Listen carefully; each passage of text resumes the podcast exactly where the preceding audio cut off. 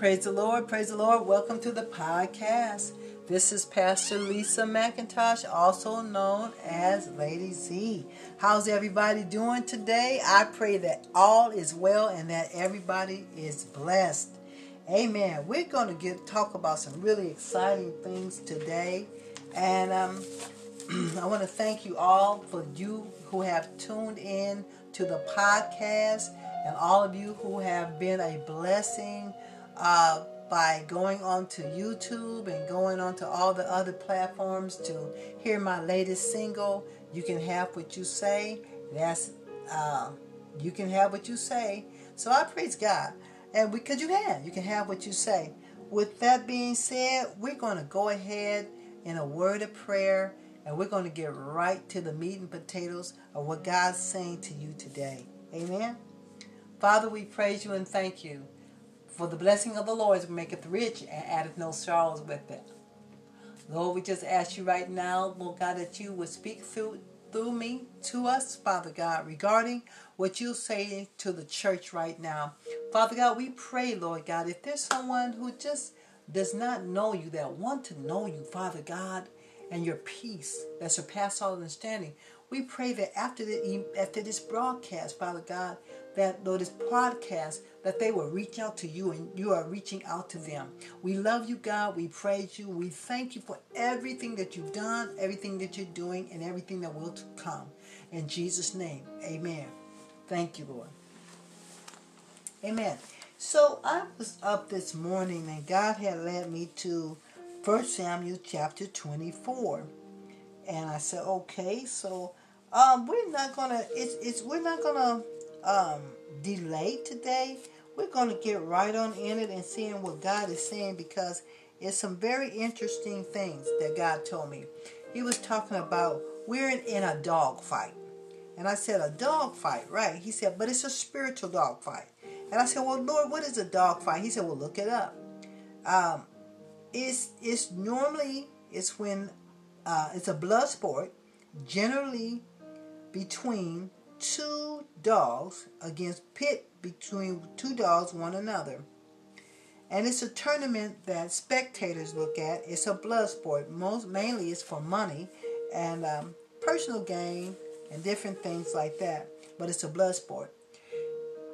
Yeah, and the Bible says we wrestle not against flesh and blood, but against principalities, spiritual wickedness in high places. So we know that this is the fight that we're in. And we have to see it exactly as the word says it and what we know. We know that the enemy is a thief that comes to kill, steal, and destroy. God came that we may have life and have it more abundantly. Even now, because he's saying yesterday, today, and forevermore. What is the Bible for? The Bible is our blueprint for our lives. It's just not a bunch of words. It's just not for us just to read it. This is for a blueprint for our life, how we're supposed to conduct ourselves, and as well as the uh, blessings that we can have. This is this book is all about learning. It's all about wisdom. It's about instructions, and it's about guidance. Amen. So let's look. We're talking about a spiritual dogfight. We know that what we're going through right now there are so many people that have been paralyzed with fear, hopelessness. Uh, they, suicide rate has gone up. A whole lot of different things. But I want you to know that there is still hope for the hopeless. There's hope. That's why the Bible says hope in God. And the fear of the Lord is the beginning of wisdom. The Bible also says uh, you can't serve two masters for you'll love the one and despise the other. That means unconditionally that God loves us, so unconditionally we should love Him back. We have to trust God that whatever circumstances, whatever situations that are coming our way, that nothing, absolutely nothing, is too hard for God. So there's just going to be a couple of passages that I am going to um, um, um, to read, and so um, and then we're going to go ahead and um, see what else God has to say about. I'm looking at my notes. Yes, I am. So I just thank God for the notes. But I just heard God say put the notes away. So we're gonna put the notes away. Okay. Thank you, Jesus. Okay. So this is where it says David spares Saul's life. And this is coming from 1 Samuel chapter 24, starting at verse 1.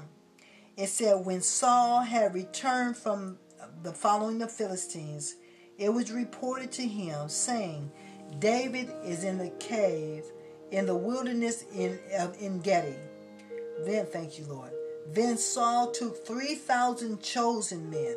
So, when he said 3,000 chosen men, God was saying here that he took the best of the fighters. He took the mercenaries. He took the, the green berets. He wanted Saul of David's life so bad. He didn't want to take weak men, weak men who couldn't uh, uh, uh, hawk him down to try to destroy his life. He took the best chosen men that to kill, go after David's life.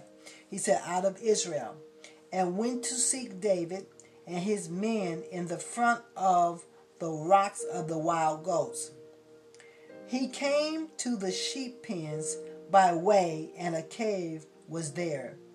And Saul went in to relieve himself when it says to relieve himself, he went to go use the restroom. You know, use, they didn't have restrooms back then, but he went to relieve himself, and he went to go, you know, on a potty break because he had been out all day and all night just with with this this this deception on his mind, this anger on his mind, this bitterness on his mind to seek after this man of God.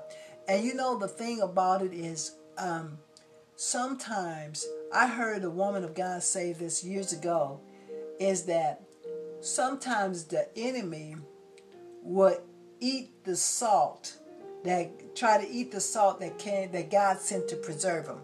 We know and there's parts in the scriptures where we know where David when Saul had got stripped of his anointing by God how he was tormented he was so oppressed, so depressed, so suicidal, and tormented in his mind. We know that David was classic. He very skilled on the harp. And we know where David had to go in and play skillfully on the harp to soothe the torment of Saul. That's how awesome he was in the prophetic. That's how awesome he was in worship and in praise. Uh, even knowing that you know, Saul really didn't care for him that much, he loved him. And the Bible tells us, love your enemies, bless them that curse you, do good unto them that despitefully use you and persecute you. Even if there's, you know, the Lord was showing me today about there's so many chasms in the body of Christ and so much division in the body of Christ.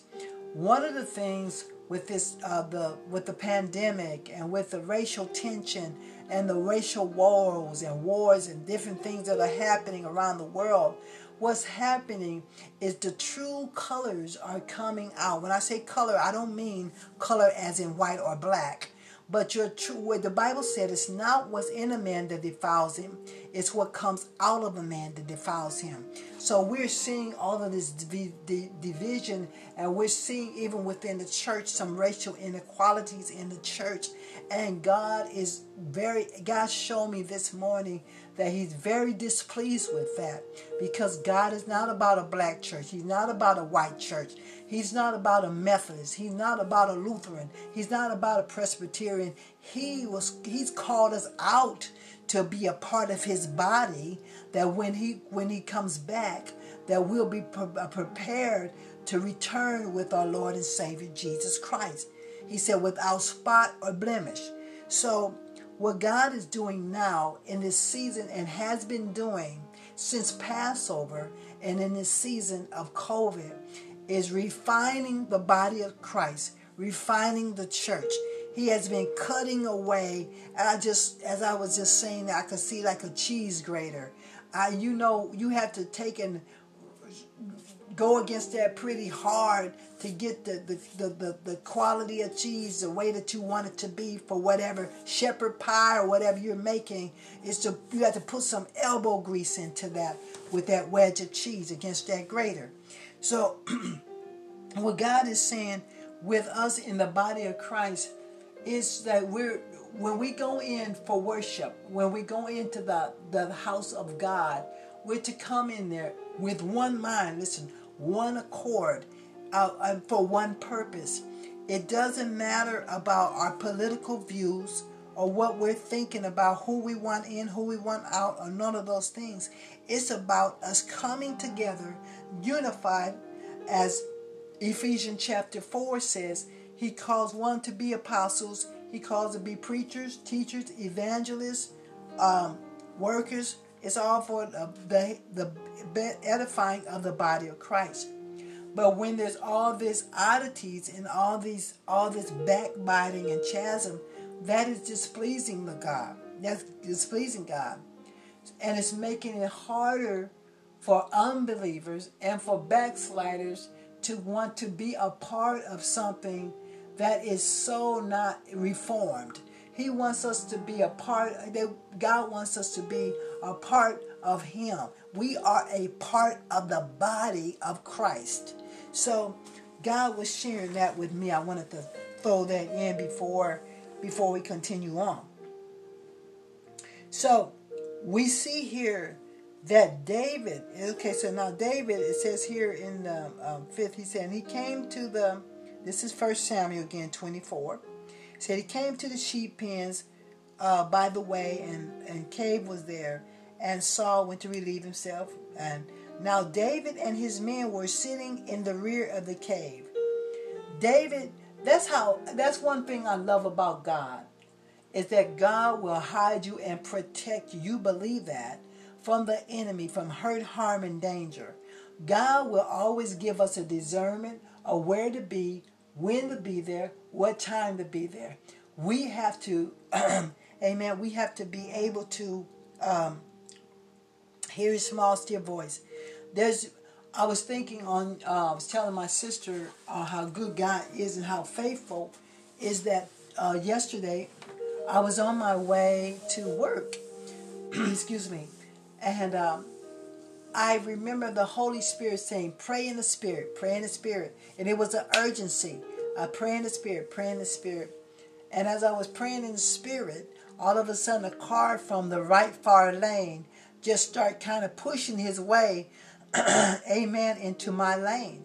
And I thank God for angels because I do believe in, I totally believe in angels. So the angels moved that car back over. Of course, he sped up in an angrily type of way, but I was in the right lane. Um, but I praise, I praise God, and I'm saying that is because God knew that David and his men were far. Uh, they weren't as many as I don't believe as King Saul, but he hid him in the cave at En Gedi. Saul, I'm pretty sure that when Saul came into the cave, sure there probably there had to be some fear there, you know, a degree of it. And any of us who have said that, oh, I don't get any fear, or I don't think this or that, that that is not the truth.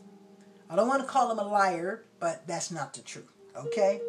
Because initially, if somebody's trying to hawk you down, trying to take your life, and oftentimes in the Bible with David, because of his calling and his anointing on his life, there was always, just like Jesus, there was always somebody who was pursuing him to try to take him out, to try to take his life, to try to kill him, to abort the will of God. Okay? And the Bible clearly states and says, Touch not my anointed and do my prophet no harm. So we're not to touch the, the people of God, not at all, anytime, with our mouths, with our hands. So it said, Then the men of David said to then, then the then the men of David said to him, This is the day of which the Lord said to you, I am giving your enemy into your hand. So you may do with him as seem good in your eyes. Then David arose and secretly cut the corner of Saul's robe. Now, watch this. This is significant. Okay, so David's men were like, hey, remember God spoke to you and said, This is the day in which the Lord spoke to you. I am giving your enemy into your hand. But watch this. There's a timing with God. Amen. There's a timing and there's a place, and you have to hear what God is saying about the vindication upon your enemy. Amen. Um, so they're thinking in their natural mind, hey, go ahead and get him. He's in here, he's away from his troops. You can kill your enemy off who is trying to seek your life right now. Take him on out because God's giving him to you. But watch this. But watch this. Then David, so David cuts off a piece of his garment. Uh, afterwards, David's heart troubled him because he had cut off a corner of Saul's robe. Now think about that. Here it is, somebody coming to pursue you, trying to take your life. You know that they're trying to take your life. You have an opportunity to take them out and take their life. But but the spirit of God, the love of God is in your heart. So you cut off the part of their cloak just to let them know, listen, hey, I could have taken you out, but I'm not going to take you out. How many of us right now, even today, could say that we would have actually done that and, and been that, that courageous or not trying to make a to, to be a to be a man pleaser how many of us would have taken that person's life to save our own amen how many people would have done that knowing that somebody's after to pursue you it's just like people right now, they're after they're pursuing you. They're pursuing you for no reason. They don't like you for any reason. People are staging things on your job and trying to set you up for failure on your job for no reason.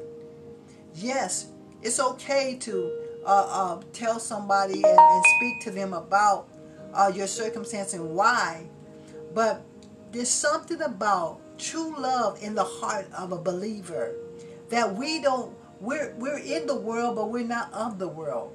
We don't do the same thing that the world would do. We don't act the same way.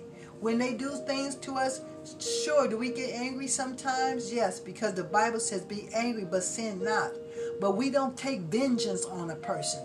We don't vindicate with wrath we don't do that that's not what a true believer does who have, uh, is born again with the spirit of god we don't take matters into our own hands.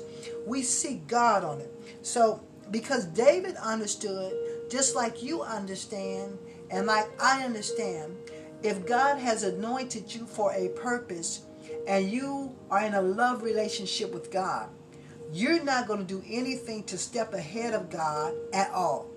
You're not going to do that. So we see here where he cuts off his robe, and afterwards look at the conviction that David had to just cutting off a piece of his robe.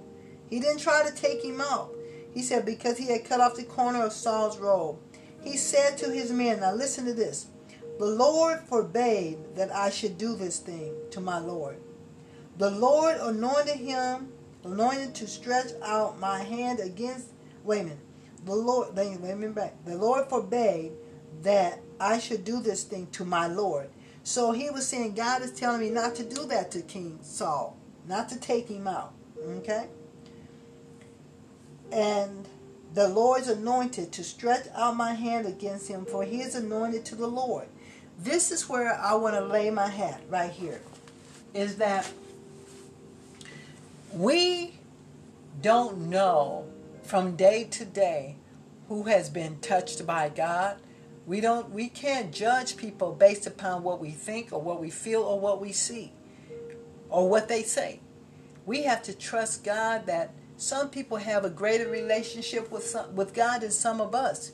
We just don't see it. We don't see them in their prayer time. We don't see them in their worship time. We don't see that. So we're not to judge that. Because the Bible says, touching out my anointed and do my prophet no harm. So God is saying we have to leave, leave them alone. When you don't understand something about a person, why they act the way they do, why they are, are, are, are angry, or Whatever is going on with their life, it's not for us to judge that, but really it is for us to pray. Because God in this season is touching hearts like never before. He's touching the backslidden. He's touching the ones who never knew him. He's touching and redirecting lives back to him. He's bringing back the prodigal sons and daughters. He's bringing them back and he's raising them up stronger and wiser and better. So let them have a break by allow excuse me allowing them to be healed the way that God wants them to be healed. They have we're in a dogfight. We're in a spiritual warfare battle. and it's and it's kind of tough right now in some cases. But we win the war. All we have to do is continue to ask God for grace and to to stand stay focused, stay focused with God. Stay focused. Don't lose your focus. Don't lose your focus. Don't look to the left nor to the right because God has our best interest. He is the great I am. He is Jehovah Jireh. He is Jehovah Tsidkenu. He is Jehovah Shalom. He is our God, our banner. And everything falls subject to the word of God and to our God who's in the inside of us. Amen. We have to believe that. We have to believe that. So we thank God because we see where we see where Saul, we see where God gave him not the permission to take him out, but to hey, still honor him. Because if we honor people that sometimes don't love us, don't care about us, God would be the one that heap the coals of fire upon their head. Let God do it. Back off. Let God do what he has to do as far as vindication you still have to walk in the spirit of love. You still have to walk in the place of forgiveness because God said, if you don't forgive them, I won't forgive you. We have to forgive them. Amen. And we know later on in the story, we see where uh, David confronts Saul and lets him know, hey, listen, I saw you come into the cave to relieve yourself. I could have taken you out then, but I respect the anointing on your life. Even though, now watch this, watch this. Even though God has stripped, listen, even though, listen, it's going, listen to this. Even though God has stripped, stripped the power off of Saul to rule, he still was one of God's anointed at one time. So we never know when God's going to turn it around in a person's situation. So what we have to do is love them in spite of. Amen. So we're in a spiritual fight. We're in a we're in a spiritual. Just like I said earlier, it's just like the dog fight. You know, uh, a pit bulls.